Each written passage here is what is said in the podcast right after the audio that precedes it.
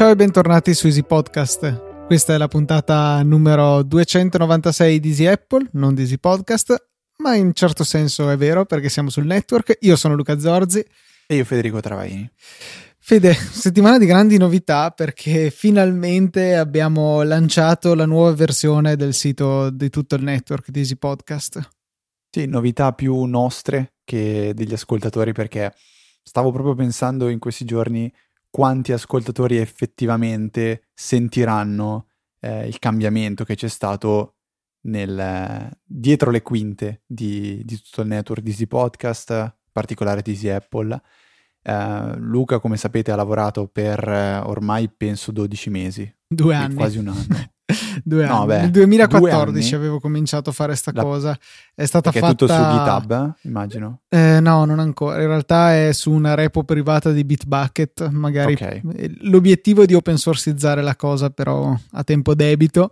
E mm, sì, ovviamente non ci ho lavorato due anni ininterrottamente. Ci sono stati periodi di lavoro alternati a periodi di inattività però comunque sì, è stato un grosso grosso lavoro eh, questo nuovo sito che però ci semplifica la vita enormemente a noi e secondo me dà tante informazioni utili agli ascoltatori perché comunque eh, vengono mostrate delle informazioni in più e mm, il sito è molto più veloce, c'è una funzionalità di ricerca che seppur ancora da migliorare è velocissima e, mm, e poi ci sono delle pagine che mi piacciono molto, come la pagina degli ospiti, dove si possono vedere tutte le persone che hanno partecipato appunto come ospiti in almeno una puntata di uno dei nostri show.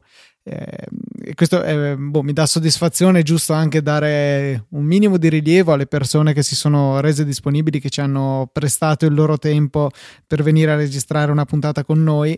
E, e così insomma ci sono tutta una serie di finezze. Ho in programma magari di scrivere un post sull'argomento per eh, spiegare un po' tutto quanto eh, magari anche scendere in qualche dettaglio tecnico. Eh, spero di farlo prima dell'uscita di questa puntata nel qual caso ci sarà il link e se no sicuramente entro la prossima. Qualche cosa da leggere ve lo lascerò nel frattempo l'invito è quello di dare un'occhiata al sito, girarvelo e segnalarci eventuali problemi che dovreste riscontrare, qualcosa ci è già stato segnalato, qualcosa ho già corretto e chiaramente quando eh, il sito va sotto gli occhi di qualcuno di più dei miei quattro occhi, eh, chiaramente qualche problema viene alla luce, però insomma il grosso della funzionalità sembra esserci. Se notate qualche puntata che dovesse riscaricarsi è strano perché mi sono impegnato proprio per evitare questa cosa, ma potrebbe succedere. Ehm, in ogni caso, appunto, siamo aperti alle vostre segnalazioni di mh, errori, migliorie, cose che vorreste diverse. Insomma, fateci sapere un po' cosa ne pensate. Forse Twitter è il, il posto ideale per farlo se sono cose brevi, altrimenti anche la mail. Comunque, come sempre, a fine puntata vi ricorderemo allo sfinimento ancora una volta quali sono i nostri contatti. Sì, ora, ora più che mai dovete segnalarci problemi o migliorie o magari errori. Eh, sono il primo a fare i miei complimenti a Luca perché comunque è stato un lavoro importante che però penso abbia dato una bella soddisfazione a Luca eh, di poter dire ho creato ciò che effettivamente ci serve perché invece di adattarci a una soluzione che era quella che offriva WordPress insieme a PodPress, adesso abbiamo esattamente quello che ci serve, come ci serve, in termini di gestione dello show, in termini di scrittura delle note della puntata, di programmazione della... Adesso mi viene un flash, Luca, c'è la programmazione delle puntate? Ma naturalmente sì. Naturalmente sì, ok, questo non l'abbiamo ancora, o meglio, non me l'hai ancora mostrato. Abbiamo una funzione di ricerca che, come detto prima Luca, ci tengo a sottolineare, è istantanea. Non dovrete più andare su Google e scrivere site due punti easypodcast.it e poi effettuare la ricerca. Adesso andate su eh, easypodcast.it, in alto a destra c'è il campo della ricerca, scrivete cacca, cosa che ho appena fatto, e troverete la puntata 34 di Aspherical e la puntata 164 di Easy Apple. Eh, volete trovare tutte le puntate in cui c'è Viticci, andate nella sezione degli ospiti, trovate Federico Viticci, cliccate, trovate tutte le puntate in cui c'è lui. Eh, sono veramente su- super contento di tutto quello che è stato fatto. Eh, forse il motto del sito è una cosa che contraddistingue un po' noi ingegneri, cioè function over form, per citare uno, eh, una persona che Luca non conosce. Eh, quindi sicuramente esteticamente non è un sito eh, che un designer potrà apprezzare e farci complimenti. Per gli addetti ai lavori è bootstrap liscio, praticamente. è molto liscio, però secondo me è pulito, è molto pulito come sito. Eh, e è veloce, ancora... che era la cosa a cui puntavo io, principalmente.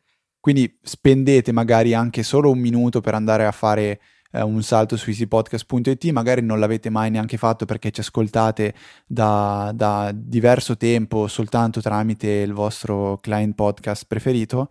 Eh, ora vi, l'invito, l'invito, è veramente stesso a tutti, andate a fare, a fare un salto, curiosate, mandateci una mail, c'è il pulsantino rapido, contattaci, eh, dove vi verrà direttamente aperta eh, la, la, la, finestra per, per, l'invio di una nuova mail che punta a info.easypodcast.it eh, contattateci, scriveteci tutto quello che volete, ogni critica e consiglio, penso Luca, ma tu condivida, è ben accetto.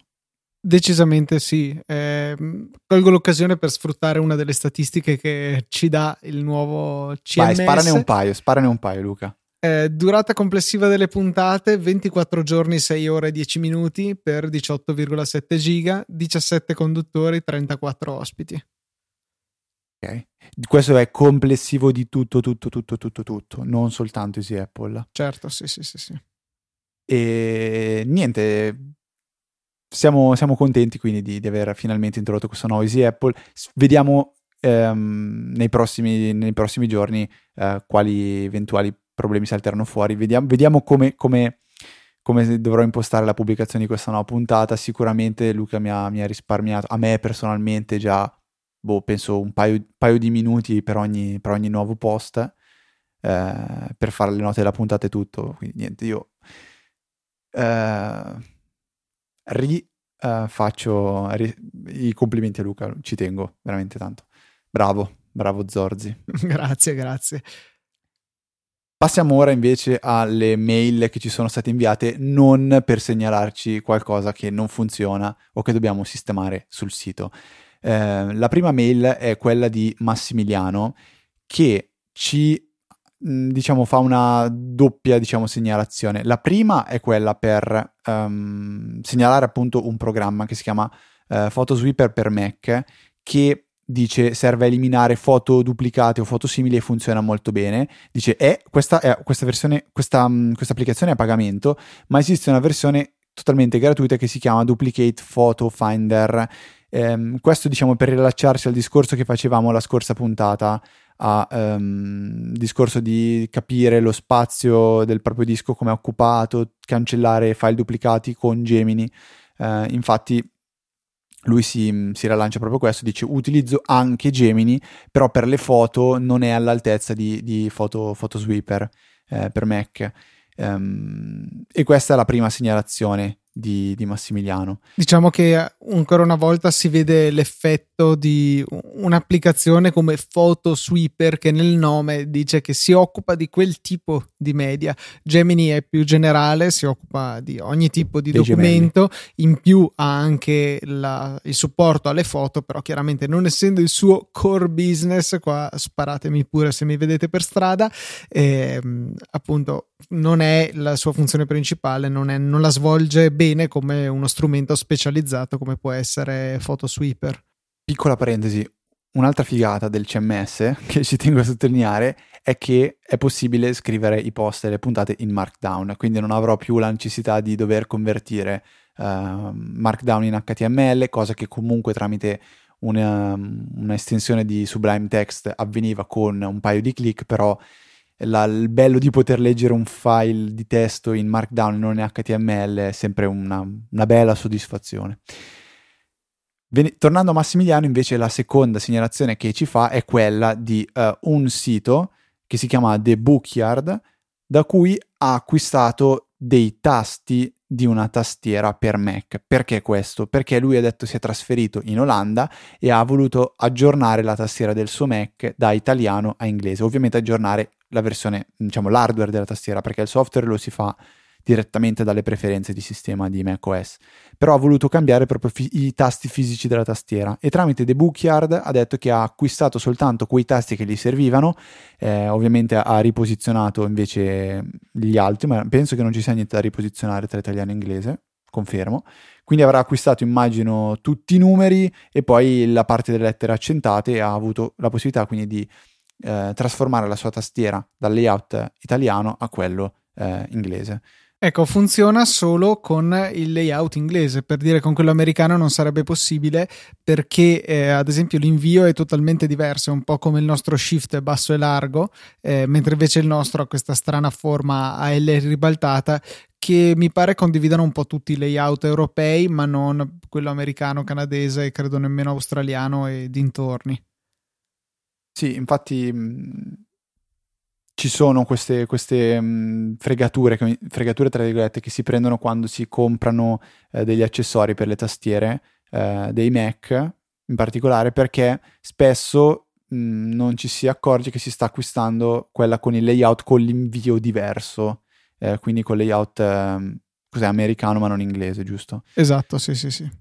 Ok, quindi sempre, sempre stare attenti a questo. Tra l'altro, dico fregatura perché a volte Amazon ha il brutto vizio, o meglio i rivenditori su Amazon hanno il brutto vizio di mettere delle immagini che non corrispondono al prodotto vero e proprio. A me è capitato di vedere anche uh, cover per iPad che eh, nell'immagine ehm, raffiguravano un iPad Air e invece la, la, cover era per un iPad di terza generazione, diciamo il primo retina. Um, quindi ho detto in quei termini fregatura, non che ovviamente ci sia sotto una fregatura vera e propria. È un po' di imprecisione, oserei dire. Secondo me, Luca, eh, sempre un follow up della scorsa puntata da parte di Alessandro e dice che vuole segnalare due applicazioni molto comode, molto comode eh, per quanto riguarda la, la, la, gestione delle serie TV. Eh, la prima si chiama F- eh, Fix Tools, che è l'applicazione ufficiale di Open Subtitles. La seconda invece si chiama Subtitles ed è l'applicazione che lui preferisce, eh, ha un costo di 10 dollari e permette praticamente, eh, trascinando semplicemente un file all'interno dell'applicazione, di rinominare il, il sottotitolo e di trovarlo in automatico. Quindi viene trovato il sottotitolo e rinominato correttamente con lo stesso nome del file originale del, del video. Eh, ringrazio Alessandro per averci consigliato queste applicazioni che però avevamo già a tempo debito eh, segnalato. Eh, Subtitles eh, penso sia una delle applicazioni storiche, Luca, che io e te abbiamo usato per tantissimi anni, fin dai primi tempi eh, di quando seguivamo The Big Bang Theory e How I Met Your Mother. sì. E Fix Tools, se non sbaglio, l'abbiamo segnalata proprio nel momento in cui è stata rilasciata la prima versione. Uh, detto questo, nessun problema, siamo più che contenti di, di riproporle e mh, diciamo ringraziamo Alessandro. Aggiungo un'altra cosa riguardo ai sottotitoli. Per chi utilizzasse Plex, magari in abbinata con Sonar, c'è un bellissimo strumentino che si può installare che è un canale, un plugin di Plex che si chiama Sub-Zero, sub-zero, eh, che non fa altro che andare a cercare i sottotitoli per i film e le serie tv che avete nella vostra libreria impostate le lingue desiderate, impostate se volete che lo salvi nella cartella di Plex oppure nella stessa cartella dove sono salvati i file video e questi verranno resi disponibili per lo streaming tramite Plex, uh, per cui veramente eh, comodissimo, non dovete fare niente, soprattutto ripeto in abbinata a Sonar e vi ritroverete tutto ben sistemato e disponibile immediatamente da qualunque dispositivo, da smart TV, da Apple TV, da iOS, da Android, veramente qualunque dispositivo supporti anche il browser, eh, lo streaming da Plex, poi ritrova questi sottotitoli che vengono scaricati in automatico.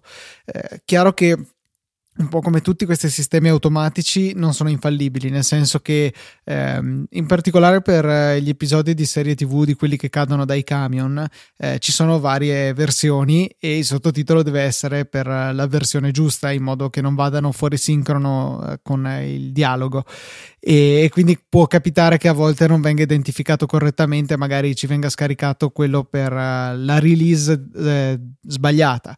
Però diciamo che hanno un'ottima accuratezza, soprattutto se il nome della release è incluso nei vostri nomi dei file. Ripeto, poi tutto ciò in totale, eh, cioè in maniera totalmente automatica, per cui la volta che dovete cercarli a mano, comunque eh, avete comunque risparmiato tempo grazie alla funzionalità automatica. Poi Fede ti mando il link che finirà nelle note esatto. della puntata per tutti. Ma do- domanda da, da, ignorante: non viene solitamente controllato da questi programmi la lunghezza del file video e la lunghezza, diciamo, del, ehm, dei sottotitoli? Perché i sottotitoli se non sbaglio, sono sostanzialmente dei file in cui viene scritto dal minuto X fino al minuto X fai vedere queste parole. È, è, proprio così, però immaginati una cosa semplicissima, i titoli di coda, quelli generalmente non sono sottotitolati, per cui eh, se i sottotitolatori si fermano al, eh, a quando finisce il dialogo, già lì eh, non dovrebbe Ma non compare... essere alla fine mica compare il eh, sottotitoli, mm, si, si, ringrazia per i sottotitoli Pippo e poi correzione di Pluto. Sì, ma anche no, nel senso che non okay. è obbligatorio. Male, molto male. Ok, comunque Sub-Zero, sì, mi sono appena reso conto che eh, lo utilizzo anch'io, mm, molto comodo effettivamente. Eh, aggiungo, Luca, ad Alessandro cioè o meglio Alessandro aggiunge in fondo alla mail che per quanto riguarda invece eh, la gestione dello spazio su disco quindi immagino il riferimento sia sempre quello di eh, Gemini e di Scade no di Scade come si chiama Daisy Disk esatto. um, lui dice di utilizzare anche molto eh, Spacey Spaci è scritto, applicazione che è presente nel Mac App Store e dice è un'applicazione molto eh, semplice una finestra stile Finder in cui vengono colorati i file e le cartelle in base al peso. Trovate il link anche di uh, Spacey, penso, eh, nelle, nelle, note della puntata che mi sto molto divertendo a fare in Markdown. Bello. L'unica cosa che mi sento di eh, obiettare a questo suggerimento è che Spacey è stata aggiornata l'ultima volta il 15 marzo del 2012, per cui temo che sia abbandonata eh. e dovendola comprare da zero costa 4 euro, la, più o meno la metà di Daisy Disk. Infatti c'è scritto scontata del 50% per un periodo limitato, che magari chissà da quando è. E, ehm, comunque non so se comprerei al giorno d'oggi ehm, un'app che non viene aggiornata da così tanto tempo. Invece, Luca, un ottimo aggiornamento è uscito per taste.io. Um, non so se ricordi cos'è taste.io, ma è un servizio eh, totalmente gratuito che eh, ti chiede di valutare quanto ti siano piaciuti dei film e te ne inizia a proporre una raffica uno dietro l'altro. Più, fil- più film tu eh, giudici, giudichi, giudichi e più test eh, è in grado di capire quali film potrebbero piacerti, fino diciamo a avere una sorta di completamento del tuo, eh, del tuo profilo con un punteggio percentuale. Eh, ovviamente più film si giudicano, più eh, taste eh, è accurato. E fin lì era una, una, un servizio che secondo me sì era carino, ma non ho trovato molto accurato perché mi consigliava dei film che visti così di, boh, da, da Chito non, non, avrei mai visto, mai eh, deciso di spendere un'ora e mezza per vedere per esempio boh, The Hunt, che non, visto così non mi dice niente. Cos'è che è stato introdotto però di recente, di molto molto bello, è la, ehm, la possibilità di visualizzare le statistiche sui film che si sono, ehm, che diciamo si è giudicato, quindi a cui si è dato un, un rating.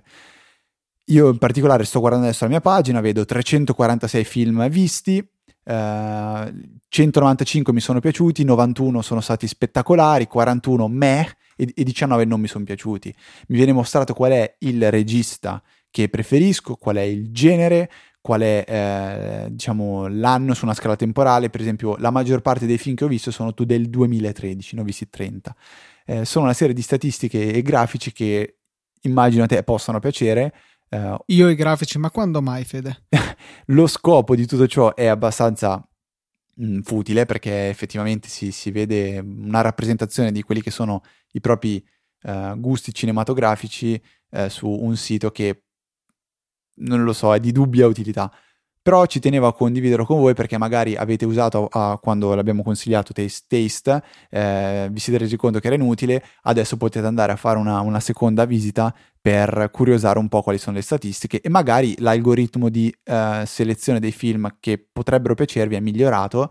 Um, io non ho ancora, uh, diciamo, approfondito la questione, però magari qualcosina si è, diciamo, è, stato, è stato migliorato. L'idea a me piace parecchio. Sono invece stati rilasciati degli aggiornamenti sia per eh, iOS che per eh, macOS, che siamo arrivati rispettivamente alla versione eh, 10.2.3 qualcosa. Appunto, non mi, non mi, ricordo onestamente. È stato aggiornato anche WatchOS in, uh, in sincrono, insomma.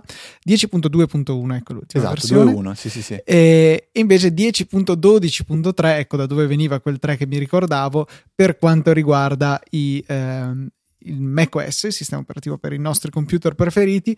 E um, ci sono tante tante vulnerabilità di sicurezza che sono state corrette, per cui è vostro compito andare a aggiornare immediatamente. Eh, l'importanza di stare dietro questi aggiornamenti che non implicano nuove funzionalità è proprio questa: risolvere piccoli bug di cui magari non ci accorgiamo neanche, ma soprattutto andare a tenerci al sicuro. E sappiamo che al giorno d'oggi è decisamente importante cercare di stare il più sicuro possibile quando navighiamo su internet, anche perché diverse delle correzioni che ci sono state erano relative a dei bug che potevano essere scatenati fin da WebKit, che è il motore di rendering utilizzato da Safari e tutte le web view che vediamo su iOS e, e molta parte anche di macOS. Per cui eh, molto molto importante vedete di pecciare la vostra roba. C'era anche eh, una maglietta di un podcast che seguo che si chiama TechSnap che mh, mm, si, con scritto sopra patch your shit eh, per cui molto carina eh, mi permetto okay. di dirlo perché nessuno ha capito e quindi non meritiamo il tag explicit che invece è stato attivato sui fuori onda. E, e quindi niente andate sul vostro dispositivo anche quello in cui che state ascoltando adesso almeno scaricate l'aggiornamento e al primo momento utile riavviate per eh, completare l'installazione. Molto molto importante importante stare al, al passo con tutte queste novità in termini di sicurezza. Luca, settimana scorsa invece mi sono dimenticato di consigliare a tutti gli ascoltatori e te che ehm, avete una, un paio di AirPods il video che ha girato Gruber, John Gruber, primo video della sua vita su YouTube, quindi ha aperto un canale apposta per fare un video in cui vi mostra come uscire, posso usare il termine uscire? Penso che sia italianamente corretto. Ma infatti mi, sembra, proprio il termine, proprio quello che si apre il, lo Zingarelli ti dice uscire le AirPods è uno degli esempi uh, che ci sono appunto sullo Zingarelli. Secondo me ce n'è un altro, però va bene. ok, va bene, uscire le minne, però vabbè, lasciamo stare. Um, Gruber ha girato un video in cui cerca di, um, diciamo, fissare, correggere uno dei difetti che, eh, una delle, delle, caratteristiche che è stata criticata eh, delle AirPods, ovvero la, difficil, la difficoltà, non la, la difficoltà, sì. la difficoltà nel tirare fuori gli AirPods, le AirPods, dalla loro custodia. E lui spiega, guardate, basta che invece che fare questo movimento fate quest'altro, che a me sembra, ti, ti giuro, quando ho visto il video, la prima cosa che mi sono chiesto è, ma chi, chi, chi tira fuori le AirPods con quella mossa che è sbagliata, cioè nel senso stai facendo una leva completamente scorretta.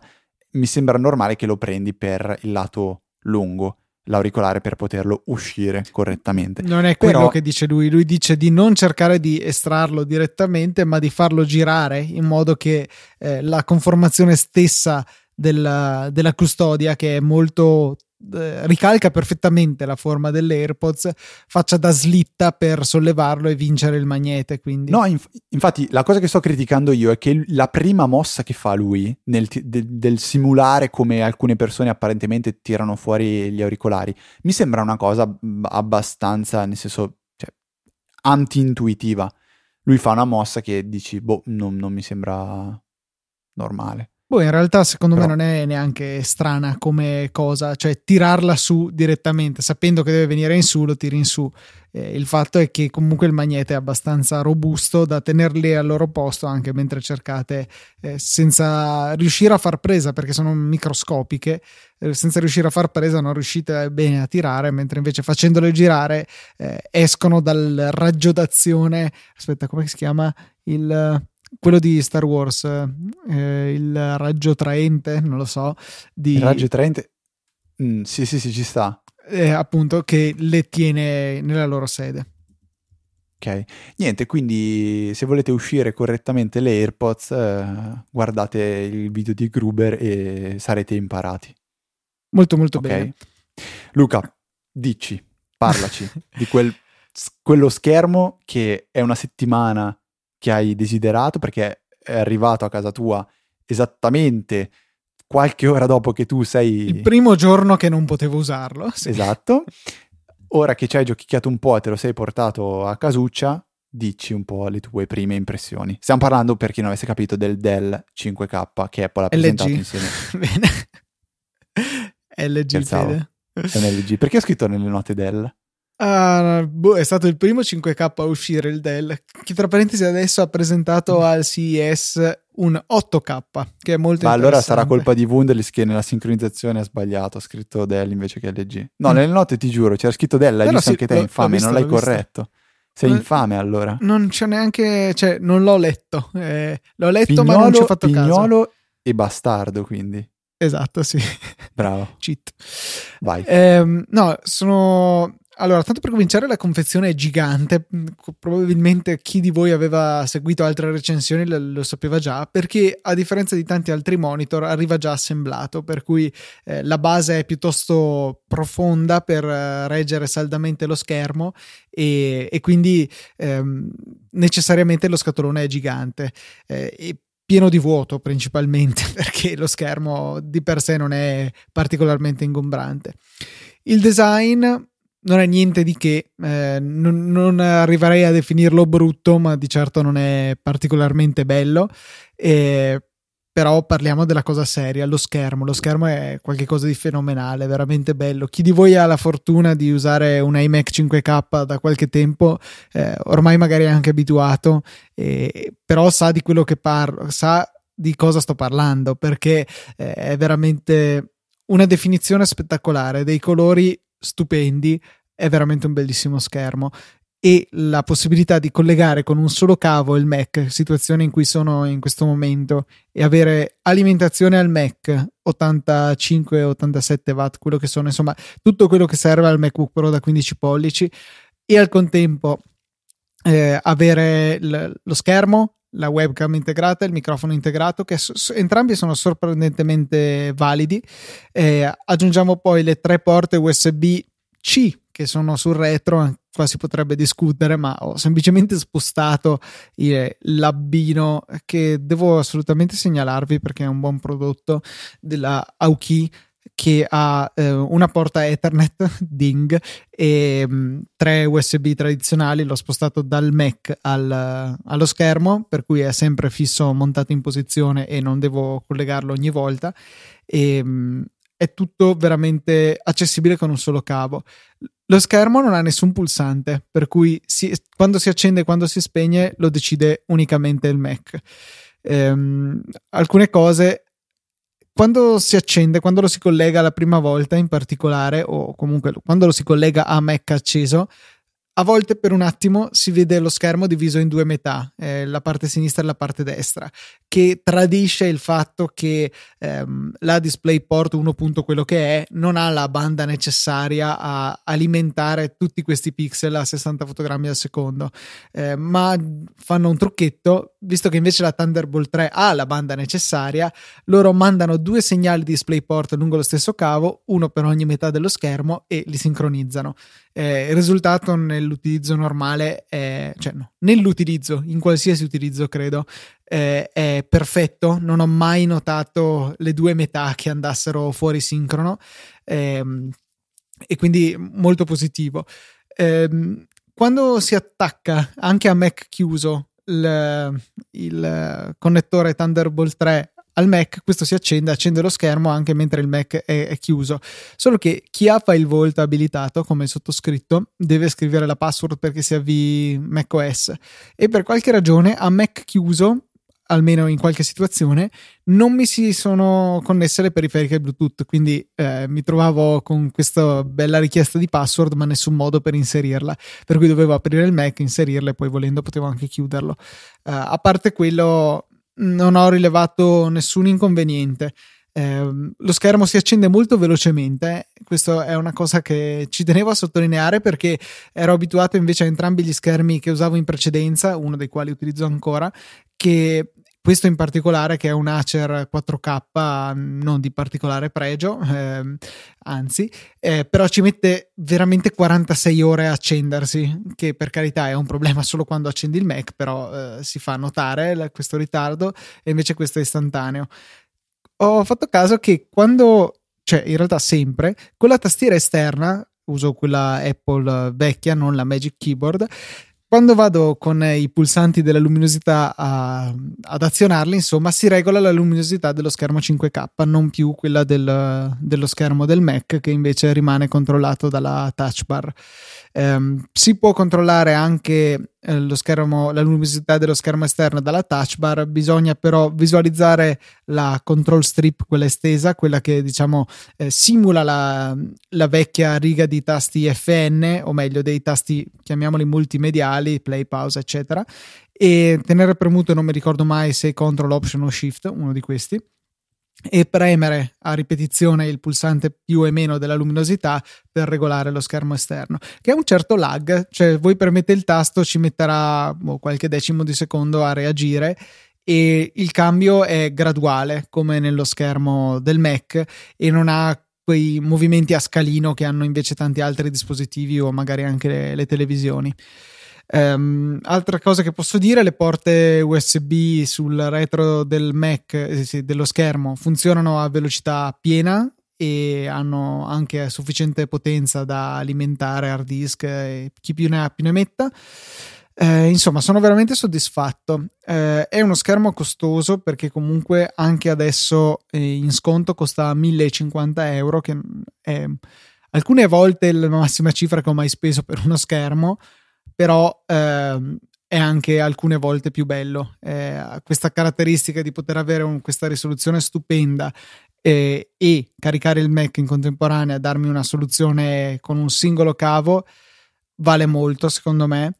E ripeto, nella mia situazione in cui mi ritrovo costantemente a viaggiare tra due città, vivere in due case e eh, vivere in due postazioni diverse la mia vita informatica e mi ritrovo quindi a spostare avanti e indietro il Mac di continuo e mi stavo veramente rompendo le palle, scusate il francesismo, di dovermi portare dietro il caricabatterie, ho rischiato più di una volta di dimenticarlo e quindi io consideravo già di dover fare l'acquisto e comprare un, un alimentatore andate a vedere quanto costa un alimentatore per il MacBook Pro da 15 pollici. Si passano di gran carriera i 100 euro eh, con l'abbinata alimentatore più cavo, perché se una volta negli mi pare 89 euro c'era almeno anche il cavo, visto che era attaccato all'alimentatore, adesso che il cavo è separabile dall'alimentatore, giustamente dobbiamo pagarlo a parte e costa altri 25 euro, mi pare. Quindi al costo di questo schermo vanno sottratti i 120 euro più o meno dell'alimentatore e quella è la cifra che sono vera- effettivamente andato a pagarlo eh, considerato che ripeto avrei acquistato un alimentatore a parte. Questo rispetto a prendere uno, un altro schermo esterno, magari solo 4K, magari più grande, c'è Maurizio Natali che chiaramente ehm, lo conoscerete come l'uomo dietro saggiamente e saggio podcast ehm, che mi spingeva a piuttosto andare a prendere uno schermo 4K da 32 pollici, lui si è innamorato di quella dimensione, ehm, comunque sarei andato a spendere un 600-700 euro facilmente per uno schermo buono di quelle dimensioni. E, e quindi non sarebbe stato poi così tanto il risparmio di fare 4K più eh, alimentatore rispetto a prendere direttamente questo. Per cui mi vedo complessivamente soddisfatto della scelta e se avete altre domande sono lieto di rispondervi, magari fatecele avere. Ma ti senti già di uh, dare un giudizio definitivo? Perché ci avevi lasciato con un dubbio abbastanza sì. uh, importante. Se valeva la differenza di prezzo. Esatto. Cioè, se, se, se, è un acquisto che sono, sono, diciamo, sono, soldi tra virgolette buttati via o se è un acquisto importante, un, un investimento importante, diciamo che eh, durerà nel tempo e diciamo, allora, io sono all'80% verso questa seconda eh, ipotesi. Ci sono dei ma. Allora, ehm, io l'ho confrontato proprio fianco a fianco, avevo anche messo il video su Twitter, ehm, affiancandolo al 4K che avevo. Il 4K che avevo eh, che usavo solo eh, due giorni a settimana in realtà, ehm, è uno schermo per quanto allora io l'ho preso con un eh, Amazon Warehouse Deals per cui l'ho, l'ho pagato la metà del, del, suo costo normale l'ho pagato poco più di 300 euro è uno schermo che ne costa 600 qualcosa da nuovo ehm, non è un ottimo schermo, anche parlando con Maurizio mi ha detto che per dirlo con parole simpatiche non è un buono schermo, ecco. Ok. E, ehm, per quanto, ripeto, eh, io non, non, lo, non, lo, ritengo schifoso, non è certo uno schermo all'altezza di questo o di altri 4K di qualità, però insomma è abbastanza discreto, mettiamola così. La differenza col 5K si vede, a parità di dimensioni si vede. Averli a fian- uno a fianco all'altro è, un, è spiacevole perché quando cambi dall'uno all'altro noti questa differenza. Se però ti metti davanti al 4K e lo usi normalmente, non è affatto brutto, anzi, beh, è comunque mille volte meglio del, dello schermo che usavo prima, che era non retina, il classico 2560x1440 che si usava sui 27 pollici pre-retina. E, ehm, il 5K sicuramente è preferibile. C'è da dire però, come giustamente afferma Maurizio, che ehm, la resa è comunque inferiore a quella che avrei con un 4K di livello migliore, magari anche di prezzo simile perché mh, siamo giunti alla conclusione che quell'Acer lì da nuovo è troppo caro rispetto alla qualità che offre. Ehm, appunto un 4K migliore sicuramente avrebbe reso di più e sarebbe stato più vicino a questo 5K. C'è però da dire eh, che il 4K comunque io continuo ad usarlo eh, con questa risoluzione qua 1440p simulata retina che non è una divisione intera. Come in realtà non è neanche una divisione intera di come arriva eh, il nuovo 15 pollici retina perché va su 1680 x 1050 mi pare mentre la risoluzione corretta per andare a 2x sarebbe 1440 x 900 si vede male lo schermo del Mac? Assolutamente no, però ha anche una densità di pixel più elevata rispetto a quello che ha un 4K a eh, 27 pollici. C'è poi da dire eh, che ehm, comunque, ripeto, la differenza di prezzo era poca perché dovendo comprare un ulteriore schermo 4K di buona qualità a questo punto, più l'alimentatore non si andava tanto distante posso dire che saremmo stati attorno ai 200 euro di differenza. Vale 200 euro il K in più e la soluzione singolo cavo? Il K in più. Assolutamente sì, 200 euro in più li vale secondo me, anche perché non è uno schermo che utilizzerò un anno e poi lo butterò. Cioè se lo stesso computer, il computer, lo tengo 5-6 anni, lo schermo potenzialmente può durarmi 10 anni quindi cioè, cominciamo a tirare un po' la corda, però dieci oh, anni... anni mi sembra un po', un po' tanto, sinceramente. Oh, ma cioè alla fine uno schermo, se ha una risoluzione adeguata, se non muore la retroilluminazione, se non ha problemi tecnici, potenzialmente può avere quella vita, perché ehm, a meno ma che... tra dieci anni non ci saranno più i Mac, Luca. Eh, non, non tocchiamo questo tasto dolente. Volendo è anche possibile usarlo con altri dispositivi Thunderbolt, quindi ad esempio con un Mac di generazione precedente, utilizzando l'adattatore Thunderbolt 2 e Thunderbolt 3 al contrario rispetto a come l'ho usato fino ad oggi. L'ho provato con uh, il MacBook Pro 13 pollici di mio fratello del 2015, funziona perfettamente, viene riconosciuto, eccetera, eccetera. E tra parentesi è un metodo costosissimo per avere delle USB-C su un Mac più vecchio. E, um, e eh, funziona però solamente 4K per eh, limitazioni di banda. Non si vede male anche in 4K, andando per certi versi a confermare la teoria di Maurizio che già un 4K andrebbe bene, però ripeto, la differenza con il 5K si vede, non, non, è inutile girarci intorno. Eh, partendo dal presupposto di dover prendere l'alimentatore, secondo me vale vale 300 euro di differenza rispetto a un, eh, a un 4K. Cominciamo a arrivare a mettere dei punti interrogativi, però se vogliamo metterci un componente sfizio che può compensare il mio alimentatore, ritorniamo su quei 200 euro che secondo me può valere.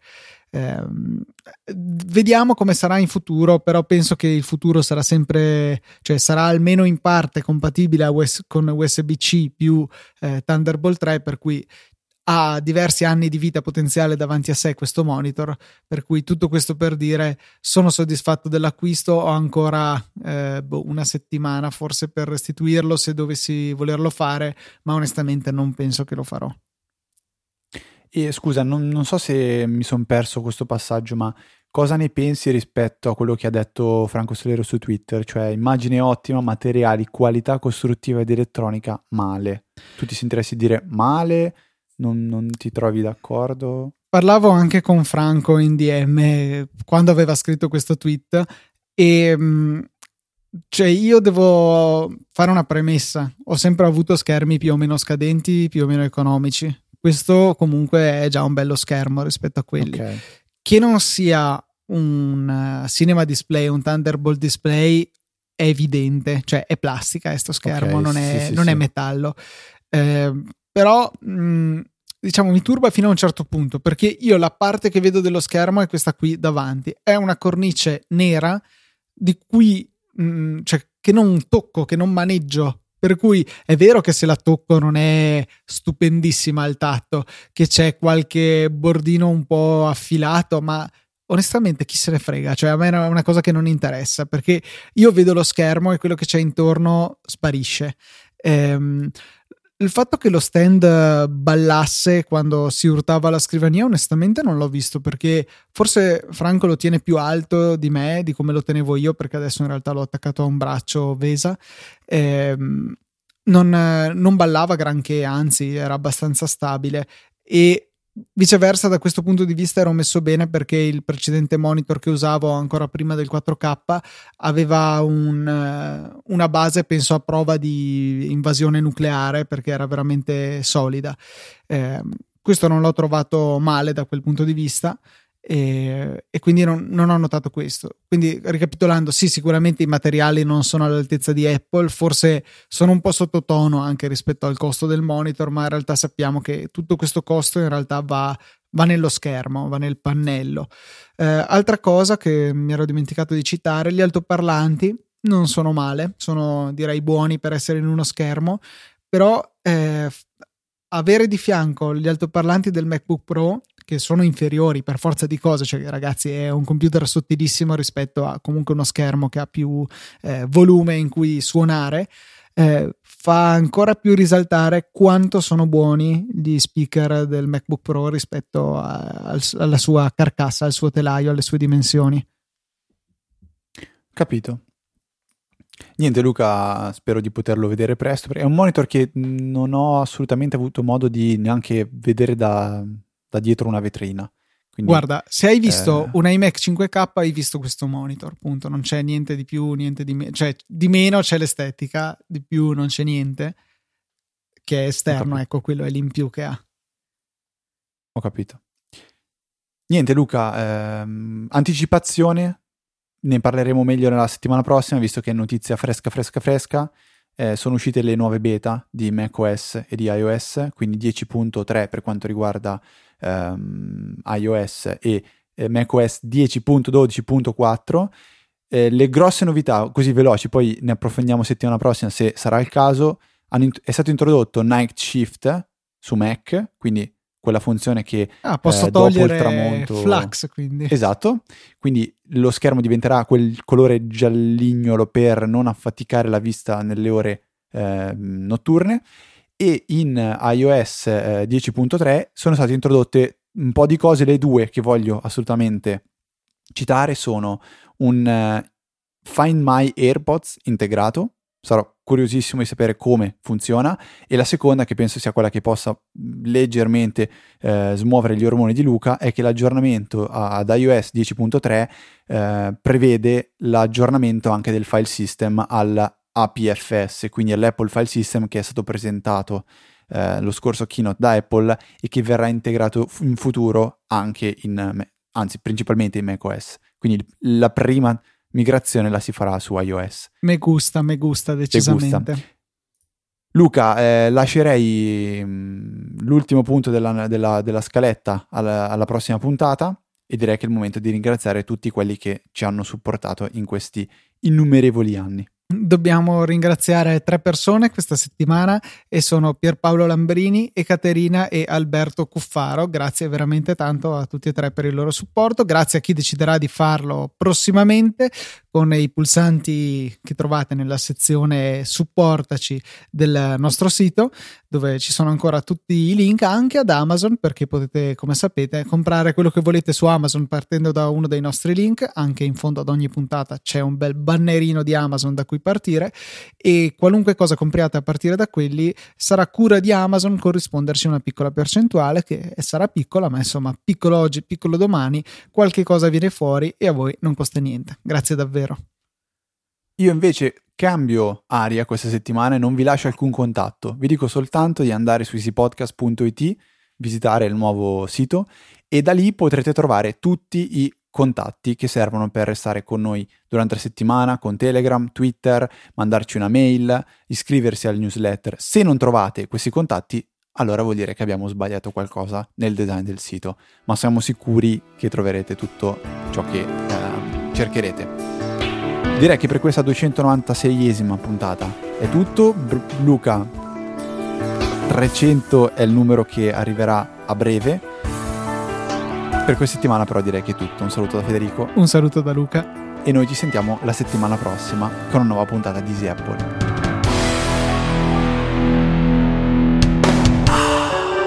Speriamo vada tutto bene con la pubblicazione.